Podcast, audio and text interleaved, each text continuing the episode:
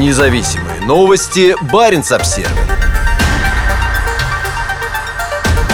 Субъекты либо травмированы, либо циничны. Пропаганда и двоемыслие – таковы основные черты современного российского образования. Новые правила приведут к печальным последствиям и для людей, и для страны, считают участники семинара «Образование в путинской России». Режим пытается прикрыть свою неэффективность, недееспособность, личный интерес конкретных бенефициаров, которые стоят за политическими и военными событиями. В долгосрочных перспективах это будет ослаблять сам режим. Воспитание патриотизма – это оксюморон. Если вам нужно воспитывать патриотизм, это значит, что его нет, что люди не понимают, чего они должны быть патриотами. Денис Греков, философ и политолог, до мая работавший в Российской академии народного хозяйства и государственной службы, объясняет, почему российская система образования сегодня такая, какая есть. Он вел курс о критическом мышлении, но был вынужден уволиться и уехать из России после того, как опубликовал в Facebook пост о войне в Украине. Греков стал одним из участников семинара «Образование в путинской России», который прошел в рамках встречи «Воспитание гражданственности. Роль и возможности российской диаспоры». Вместе со своими коллегами ученый рассказал, что сегодня происходит в российском образовании и к каким последствиям для страны это может привести. Тенденция на изоляцию образования, которую все отмечают, началась не вчера. Это происходило медленно, постепенно, и независимому образованию выживать становилось все труднее. Как только началась активная фаза войны, эти процессы сильно ускорились. Закрыты факультеты свободных искусств при государственных университетах. Россия вышла из Болонской системы, разорвала международные контакты. Отчасти, кстати, не сама. Некоторые связи были разорваны не по инициативе России, но мы все понимаем почему. Второй важный пункт, и это все взаимосвязано, разрушение российского образования как системы. Идеологизация, милитаризация образования. Оно ставится на службу власти и ведения войны, считает Денис Греков. Старший советник European Vergiland Center Валентина Попейкене отметила, что система образования не существует изолированно, она связана с политическим развитием. В России после распада Советского Союза пытались найти национальную идею, основанную на традиционных ценностях и образе России как мощного государства. И, кажется, нашли. Запад подается как нечто враждебное. Общество милитаризируется, церковь вмешивается в государственные дела. Внешняя политика стала агрессивной. Снижается гражданская активность, разрушается политическая оппозиция, уничтожаются свободные медиа и заглушаются критические голоса. Все это сказывается на образовании. Валентина Попейкене отметила несколько трендов. Во-первых, оно становится средством противодействия экспансии чужих ценностей. Во-вторых, делается сильный акцент на патриотизме и лояльности к государству. Огромное число ректоров являются членами правящей партии «Единая Россия». Автономность высшего образования уменьшается, студенческая активность искореняется. В школах появились обязательные для посещения разговоры о важном, еженедельное поднятие флага в совокупности с исполнением гимна. Свое влияние на школьников оказывают также кадетские классы и казачьи организации, активно работающие с детьми. Вообще внеклассная работа – один из заметных инструментов пропаганды. Так, по данным Попейкине, в России функционируют почти пять тысяч спортивно-патриотических лагерей. В них отправляют более двадцать процентов детей. Набирает обороты и провластная общественная организация «Юнармия». Количество ее участников за последний год выросло с семисот тысяч до одного целого двух десятых миллиона.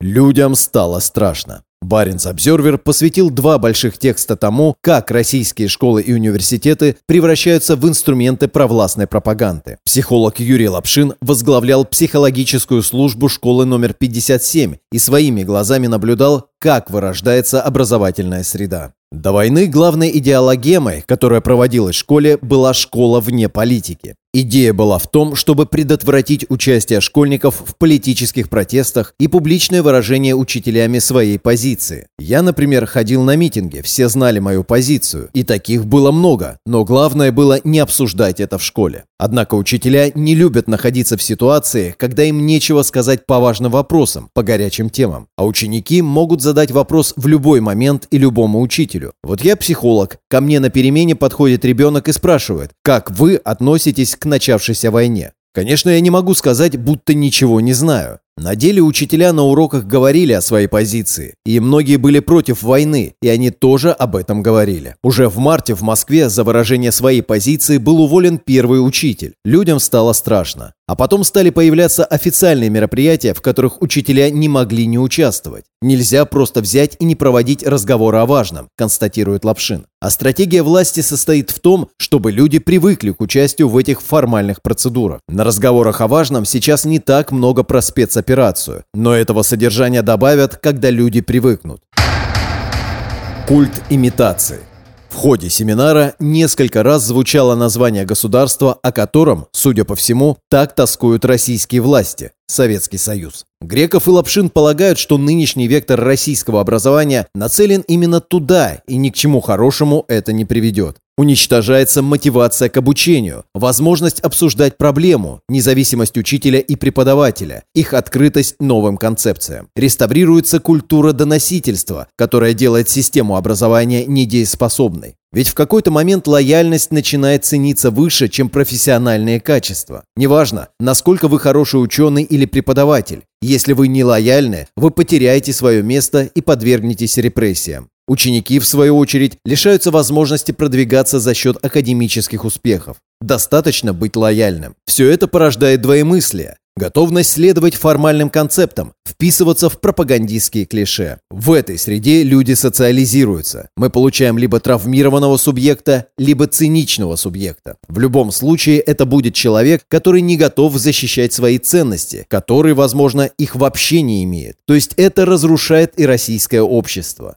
Несколько потерянных поколений, видимо, случившийся факт. Это разрушило Советский Союз, и это траектория, на которую уверенно выходит и российское образование. Таким образом, нынешние тенденции в российском образовании не имеют отношения к национальным интересам, а вредят им. Парадоксально, то, что преподносится как некая защита Российской Федерации от внешних врагов, вдруг становится главным способом нанесения ей вреда. Российское образование становится деструктивным инструментом. Ради пропагандистских задач разрушается будущее страны, считает Греков.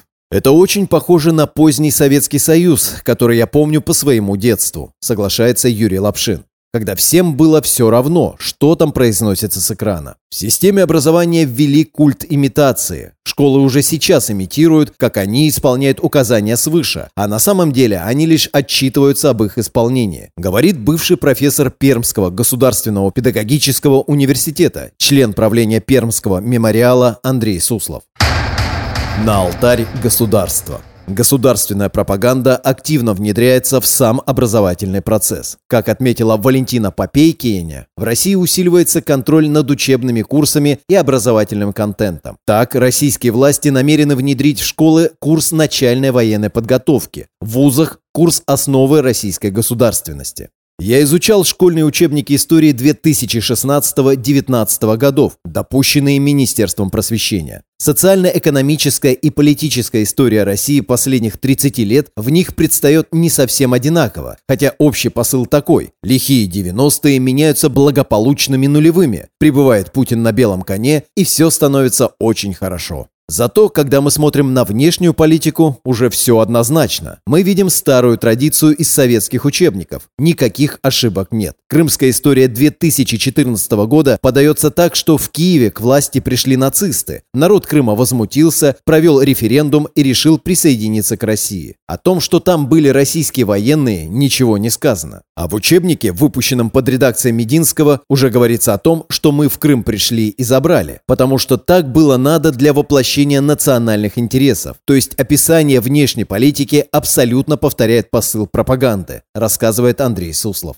Владимир Мединский, бывший министр культуры России, председатель Российского военно-исторического общества. Он является доктором исторических наук, однако вокруг его докторской диссертации несколько лет назад разгорелся колоссальный скандал. Российские ученые обнаружили, что она попросту ненаучна. В тексте содержатся грубые фактические ошибки. Например, Мединский утверждал, будто во времена Ивана Грозного церковные книги на Руси были написаны на русском языке, а у католиков и протестантов – на латинском. Таким образом, Мединский только в одной фразе показал, что ничего не знает ни о церковнославянском языке, ни о Библии Лютера. Подобных ляпов множество, но главный содержится в самом начале. Взвешивание на весах национальных интересов России создает абсолютный стандарт истинности и достоверности исторического труда, пишет Владимир Мединский в введении к своей диссертации. То есть критерием истинности научного знания называется соответствие интересам государства. Денис Греков убежден, что отставание России в сфере гуманитарных дисциплин будет катастрофическим, и это ударит по всей системе образования. Уже в двадцатом веке стала понятна связь между гуманитарными дисциплинами и техническим прогрессом. Гуманитарные дисциплины дают ценности и творчество, в рамках которого создаются новые технологии. Задушив гуманитарное образование, оно неминуемо обрекает себя на технологическое отставание. Условно говоря, мосты будут строиться, но они уже в своем проекте будут устаревшими, говорит ученый.